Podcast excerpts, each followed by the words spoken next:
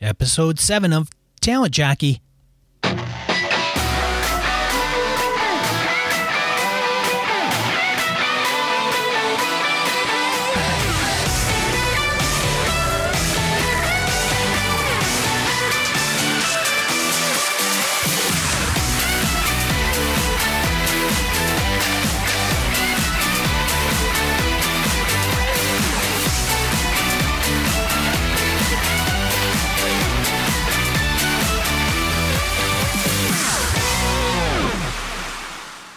Right, welcome to Talent Jockey. I am your host, Sean. This is a podcast for job seekers, recruiters, and hiring managers, and I provide advice, insight, and guidance into the world of talent acquisition. All right, the end game is to make it a win win win for all three parties. Let's get underway, shall we? Announcements. Don't have any announcements for this episode. However, I do want to thank everybody that was so gracious to leave me uh, reviews on iTunes. Thank you so much. I really do appreciate it. Um, and it will help. Um, iTunes, the way they put um, the featured podcasts are based on popularity, uh, I believe subscribers and reviews. So, you know, I can't compete right now with all the celebrity ones out there and ones that have been out there for quite a long time. But I'll tell you what, those reviews are, are huge. So thank you so, so much. Um, and if you haven't left a review, what are you doing? No, I'm just kidding. Um, but if you if you do have spare time and you're sitting on your iP- iPad or uh, your computer and you got iTunes, yeah, just have a second, couple sentences. Let me know how I'm doing. Be greatly appreciated, truly.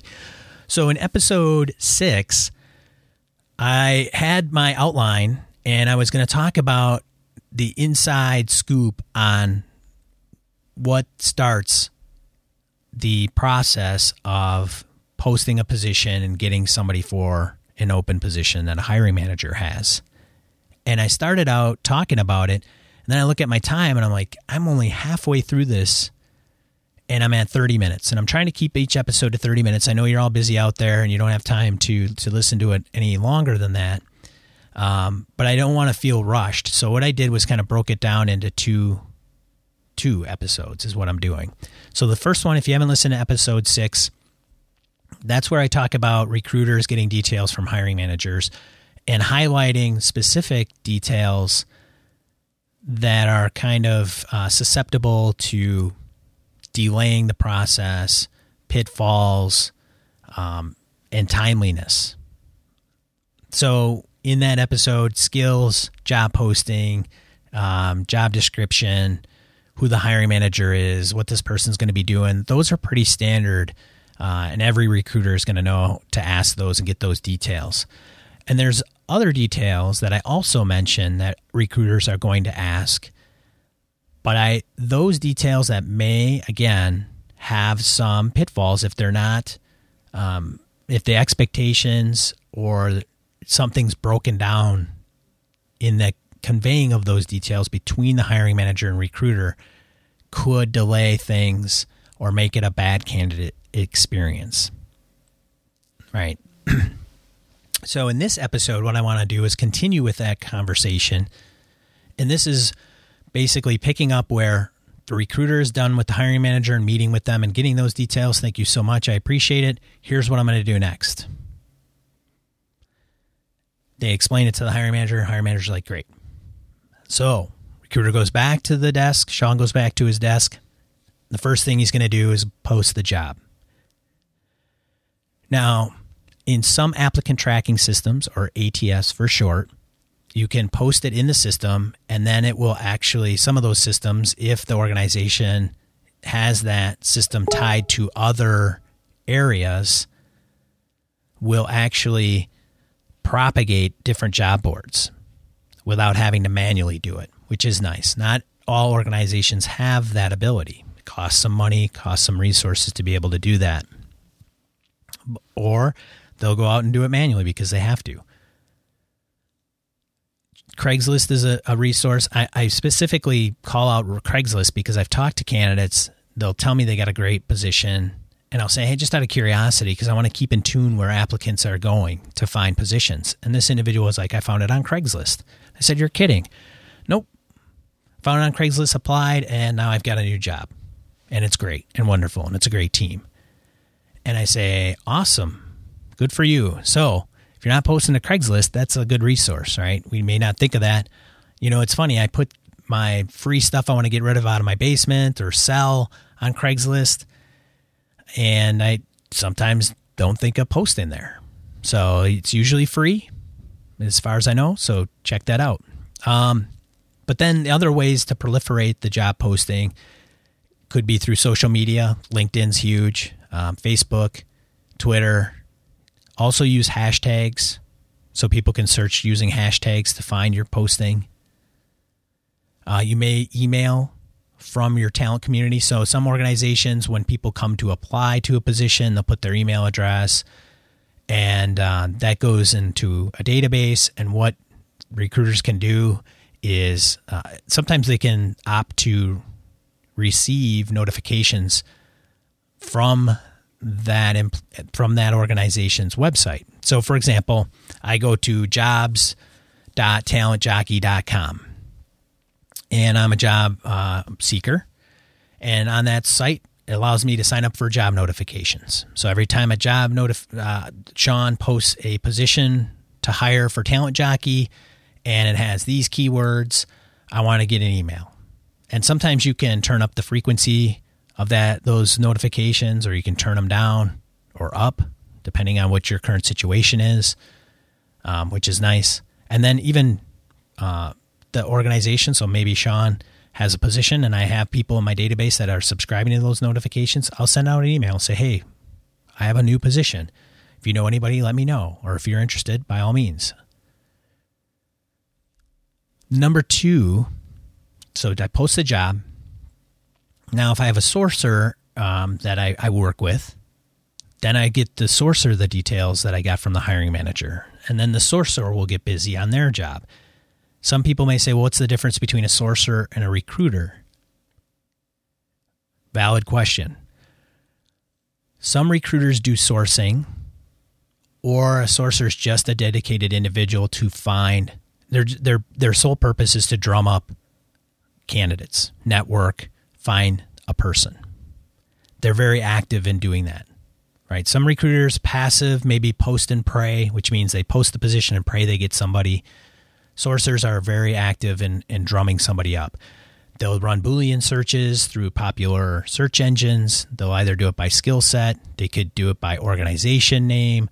Um, they'll use, if they can get an email domain name, so if it's talentjockey.com and they know that Sean has a bunch of podcasters at Talent Jockey or a sound engineer, and this organization knows that Sean would probably have one of these individuals, maybe they'll run a search uh, and try to poach somebody out of my talent jockey uh, organization.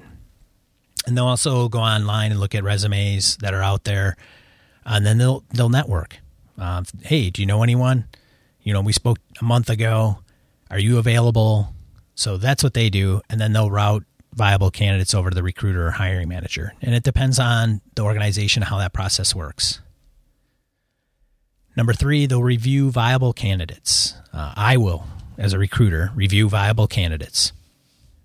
And those candidates will either land in the applicant tracking system.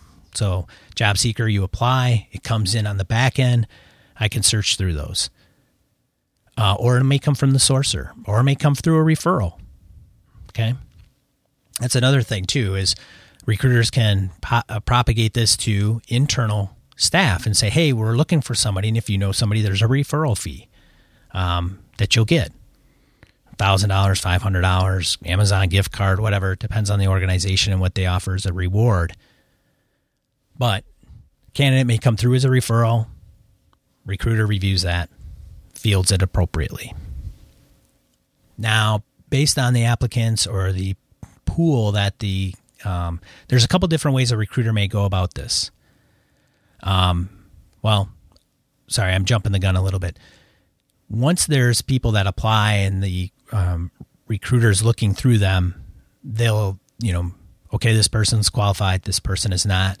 And then if an individual applied and there's been no contact from the recruiter to the applicant, the recruiter will typically send a generic email. Thank you. Um, we're going to continue our search. We don't feel as though you have the qualifications we're looking for. Thank you for applying. We encourage you to continue to look at other opportunities within our organization. If the recruiter or hiring manager has phone screened or phone interviewed the individual, then it's only right to, at a minimum, do a personal email to that individual. If the person's coming for a face to face, then it's uh, best practice to actually call the individual and let them know that they're no longer being considered. Okay, those are the three kind of guidelines from a recruiter perspective. Now, not all recruiters do that. They may send an email for everything. She shouldn't really, you know, emails are really easy to send out, they're quick, but I do think a personal touch is warranted, especially because the recruiting industry does suffer from the the thing that is known as the black hole where candidates apply and never hear anything back at all. So on behalf of the recruiting industry, I apologize for that. But recruiters, we have to get better at doing some of these things here. All right, so number five, update hiring manager on progress and challenges. So things are going on.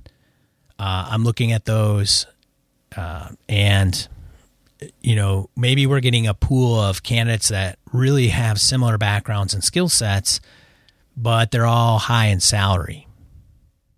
Okay, I was recruiting project managers one time and we had a salary at you know a certain level and they were all at least 20% higher in salary what, what's the problem? So go back to the hiring manager discuss that nail down the details and see what you can do differently to convey that. And just put the salary requirements out there.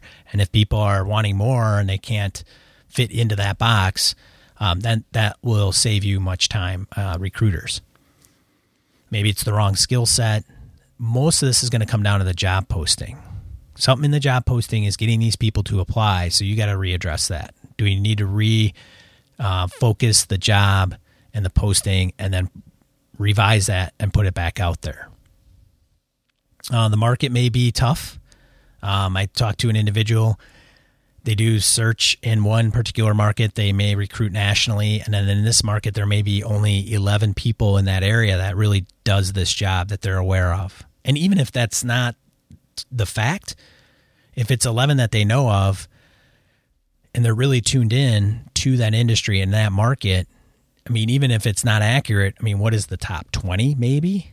So then what do you have to consider? Maybe it's relocation options that that hasn't been considered before. Maybe you have to put out some enticement in the job posting or through your network where you need people to help refer individuals and maybe there's a, a some type of uh, enticement maybe in the posting you say hey we're looking for somebody it's going to come with a $5000 signing bonus if you get hired. Okay? Just kind of putting the carrot out there a little bit. All right number six. Set up and conduct phone screens. All right. Typically human resources recruiting um, they'll do a 30 minute typically it depends. Maybe they don't even do it. Maybe it goes straight to the hiring manager. After the hiring manager says i want to talk to these people um, and nailing down the pool. Um, when the recruiter speaks to the candidate they should give them insight to what is needed to move forward um, okay and and the next steps okay here's what i'm going to do i'm going to as soon as we're off the phone thanks so much for all the information much appreciated when i get off the phone i'm going to route your information over to the hiring manager for them to review. Uh, if they like what they see and are interested, this is the next step. And then I will be in contact with you. Expect a follow up call within a week. And we gotta we gotta back that up. Recruiters, nothing hurts your credibility more with the candidate and your your rapport with the candidate than saying something and that not doing it. So even if you can't call them, just say, "Hey, I can't get around to the phone, but I wanted to give you an update. It's taking longer than we expected." the, there was an emergency with the hiring manager and they haven't been able to get me the feedback. Uh, please be patient. I'm doing whatever I can. Okay. People will understand. They may not be happy, but they, they may the, their chances of understanding if you give get back to them uh, in a communication goes a long way. Number seven, route the information and get back feedback in a timely manner. Hiring managers, you got to get on top of this. Um, if you're serious about filling a position, you got to look over the details and get back to the recruiter in a timely manner. There are repercussions for those that don't, and it may not be obvious to the hiring manager. And I put this analogy out there and I explain this is if you if I am Sean and I apply to a position and I don't hear back, I'm going to tell I may tell a friend who was going to apply at the same company, don't apply there. They take too long, they don't know what they're looking for. I never got any feedback. It's a waste of your time. That person I tell could be a uh, a home run for the role, and they you may never ever see them. And if you've been around in a market for a long time, the market you probably recruited in that market for generations, and you know if that word spreads and it's just a bad candidate experience, that organization the cost of hire is going to go up because what you're going to have to do is you're going to have to advertise outside the market and network outside the market, and you may have to pay relocation costs. And even when you recruit outside the market, if you're talking with candidates that, you know, the cost of living in Chicago is a lot different than some, you know, Madison, Wisconsin. And so then you're talking with people that are used to Chicago salary and you're trying to get them into Madison, and then that's a whole ordeal. And they could come in higher than, you know, the typical staff that you have. So, timely manner. Number eight, set up face to face with candidates, uh, the candidate with the hiring manager and team. Hiring managers, the more people you have involved with this step, the longer it's going to take to get that person in a seat and start doing their job. Consider the level of the role, totally get it. Higher level individuals in the organization may have to go through multiple rounds with multiple people. But, you know, if you're recruiting an intern, an entry level individual, you know, a couple hiring managers interview them. Are they good? Great. Let's make an offer. Okay. It shouldn't be that tough for some, some of those lower level roles. Um, and with that, recruiters and and assi- admin assistants that assist them with scheduling, it can be a royal bear to get everybody's schedules to align in one given day. You want to bring the person in for three hours or two hours. You want four people to talk to the individual. One person's out on vacation. The candidate is only available during these two days. I mean, it can be a debacle. And the more people you have on there, it, it gets exponentially tougher. It really does. So it's something to keep in mind, hiring managers, recruiters. All we can do is consult. We can maybe push a little bit, but obviously they're a customer, and we don't want to you know, rub them the wrong way because we're gonna have to continue to work with them. But education is key in this in this point right here. Candidates, uh, you got to be flexible, um, but at the same time, you know, an understanding more than anything. Uh, the recruiters do at this point. The recruiters are going to do whatever they can to to get this to all come together, but it's not always that easy. All right, so set up face to face between the two parties. After that's done, then the recruiter will meet with the interview team and the hiring manager. Now, candidates, you may be the first one to go through the face to face, and they may be talking to three other people. So those three people may come in same week, the next week. So that whole those steps may take 2-3 weeks. So you may not get any reply for a month. Now recruiters, we have to let them know this. We have to inform them and keep them in the loop. Um don't again, the black hole starts to form. Eliminate the black hole, let them know what's going on. Okay? We should have an answer by this time. If anything comes up on your end, Mr. or Mrs candidate, by all means, please let us know. Because if it, they're the top ranked one, which you won't know for maybe two, three weeks, and that individual gets an offer or is later in the, the steps at another organization, the recruiter, if they know that, can react and go back to the hiring manager and say, hey, Jane, John, you know, the individual that you really, it's a front runner. I mean, if they're really a front runner, we may have to act quicker Okay. Okay, I got it. Hiring manager needs to free up schedules, what have you, and address it. All right. So then they did, okay, so three individual front runners, four individual front runners. They meet. We want to hire Jane. Okay.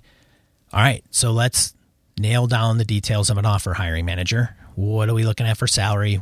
Jane and I spoke, blah. Okay. I think this is fair. Now, if there's a salary discrepancy, um, that may have to go through compensation and let them know, get them their approval, let them know why, uh, the business case behind it. Maybe it's a new position. We see them maybe accelerating quicker than some individuals. Um, what have you. Compensation comes back, sure. Hiring manager and recruiter will determine the start date with the assistance of the candidate, of course, right? So when I talk to the candidate over the phone and say, "Hey, when would you be able to start?" I at least have a time frame I can go to the hiring manager with. I'll pose this start date as a tentative Monday. Is that good? Hiring manager says no. I'll be out on vacation. Can we do it the week after? Sure. I'll discuss that with the the applicant and the candidate and see what we can do keep in mind there's there's time to be uh, to onboarding the individual. So I point this out because the hiring manager may want this person to start tomorrow, and the candidate may be gung ho and say, "Look, I'm not working. I can start tomorrow." However, internally there's systems and processes that have to take place to make it a smooth onboarding for you the the new hire at this point you're now the new hire. You know computers have to be um, set up phones have to be set up email uh, permissions within the computer systems and access. Um, you have to get access to the building. There are you know your desk has to be in place. There's a lot of things that have to be in time and those other parties internally have to set that up as well. All right?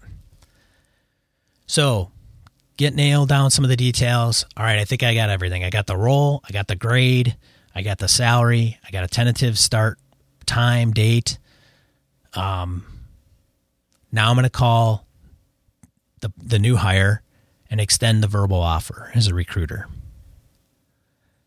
Hey, Jane, congratulations. I'm calling you with a verbal offer. Here's the details. We want you to come on board in this capacity, this title um, here's your salary. Here's how any bonus structure works. Here are the benefits that you would receive, vacation, you know, health, dental, vision, what have you. Um, and then for start date, which we can discuss right now, we were thinking this day. How does all this sound? If they're gung ho and they're, everything's in place, they'll be like, yay, good. Maybe something, maybe they have a vacation they want to take before starting a new position. Well, that start date won't work. Well, what will work for you? The following week. Great. I'll go back to the hiring manager and make sure they're not out of town or anything. And if we get that to happen, good to go. And they say yes. Then you want to explain the next steps as a recruiter. Okay. You want to be very clear. Next step is for us to send you the written offer. Now, some candidates, I should back up too, some applicants and candidates will not accept a verbal offer. They won't say, Yes, I accept. They want to see it in writing. Totally get it. But at least, you know, give us an idea. If everything in the verbal offer is on paper, do you see any hangups? No, I don't. Okay, great. Because I just want to go back to the hiring manager and let them know where you're at as far as your decision goes, even if you know, if there's any red flags or anything like that. At this point in time, the hiring manager is sitting on the edge of their seat and they're anxious because they're excited about you, the skills you're going to bring. They can't wait to get you going. And so the recruiter wants to get back to them, and it's a good thing. Okay. So then you'll explain, okay, we're going to send you an email, and it may come from the recruiter, but let them know who it's coming from so they're, you know, not surprised by somebody else who they don't know um, that's sending them an email and they're not sure what to do. So, recruiters, be clear in that. You're going to get an e- email. Um, you're going to get an email from Jack. Jack works with me in recruiting, and in that email, you're going to get five, you know, attachments. One's going to be the offer letter. I'm going to need that one back. The rest are for, you know, drug screen, background check. The instructions will be in the email. Let me know if there's any questions um, or something is not uh, clear. Okay, and we'll we'll get you all squared away. Sounds good. So the written's drafted, send over. Usually there's a deadline for the response, uh, and it'll be in the offer letter. But recruiters ask the candidate, when you get that, when do you think I could get a response on that offer letter? Just to let them know. Again, going back to uh, the hiring manager and letting them know what's going on. Um, and then you can sit there and kind of count down the day until you get that offer letter back. And if not, then you can follow up with them and say, "Hey, we didn't get it. Maybe they sent it in and you just it didn't come through for some reason, and they sent it like an hour after you talked to them." Recruiter can go back and say, "Hey, uh, did you send it in?" So they can get things rolling because typically that onboarding and the computer and the payroll and your ID and all this stuff doesn't get kicked off until they actually receive the offer letter back. Okay. Then the recruiter has to do um, some of the duties that we don't like to do, which is inform the other candidates that they didn't get the position. Okay. If recruiters can provide feedback, great. Reasons why recruiters will not provide feedback is because of the 80-20 rule that I that's what I deem the 80-20 rule. 80% of the people will take feedback for face value and appreciate it. Maybe they won't appreciate it, but they'll at least receive it. 20% may actually argue with the recruiter about the decision. So, job seeker, applicant, be understanding. Um, but it can be a touchy subject for a recruiter. But, anyways, I think a recruiter should provide some feedback and just say, hey, even if the other person has more experience, there is a reason, there's a legitimate reason. So, explain it to them. Okay. And then, of course, provide the first day information. All right. Um, so the offer letter comes back. Hey, great. Congratulations. Awesome. Recruiter, I would reach out to the hiring manager and say, hey, we got the offer letter back. Here is their contact info and give them the phone number only. Don't give them an email address. Give the hiring manager the phone number and say, here's the candidate's phone number. What I would recommend is giving them a call. And if you do get a voicemail, leave a voicemail, but tell them, you know, looking, you're excited. Let them know you're excited. Looking forward to having you start. Thanks so much. If you have any questions about benefits or any of those details, hiring manager, if they do, send them to me. I will field those. But, you know, let them know if and even if you want to give them your office phone number in case something comes up, they can contact you directly, but I think that's a nice touch and I think more hiring managers need to do that and then let the candidate know. So if there's a long break between the when the offer's been signed and delivered to the actual start date, the recruiter or somebody hiring manager could be um, to be in contact with that new hire at certain intervals. I've had people start six months later, and I've even had a hire manager. Do you think you'll show up? And I say, oh yeah, I you know I emailed them, I called them, you know, I tell them how excited we are to have them, you know, joining us. Um, but they're moving across the country. They've got to tie up a bunch of loose ends. Um, lots of logistics on their end. You don't want to. You don't want to. You know talk to them every week necessarily because they got a lot of things going on in their mind. Well, landing a new position and a new job is one of the most stressful things in an individual's life. That's out there. You can find it. So you just want to make sure that nothing has changed with the start date. Nothing's popped up on their end and everything's going smoothly. And then you also want to you know it also shows you shows the the new hire we're really excited to have you on board and everybody is. And that's one way you can do it. So i kind of went through that pretty quickly and i hope as a job seeker and an applicant some of this will uh, sit with you and you can understand why things happen the way they do. It's not always going to be really timely. There's going to be hiccups.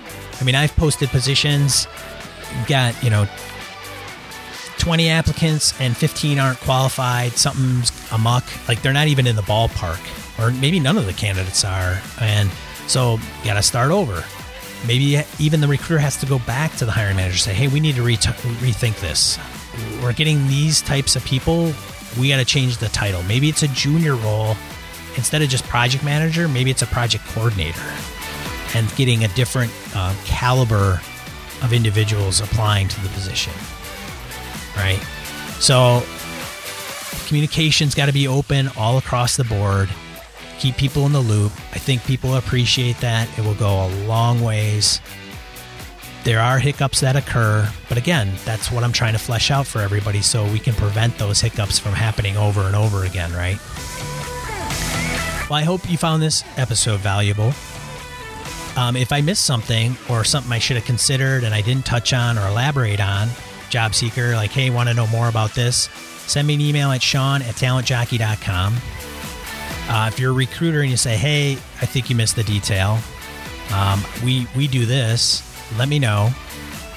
Or you can go to talentjockey.com forward slash 007 and leave a comment in the show notes. That's that'll do it. I mean, hey, what can I say? So let's do this thing. Let's take this info, do the right thing, and make it a happy win win win for all three parties, right? That's what I'm talking about. This is Talent Jockey. I'm your host, Sean. I'm out of here.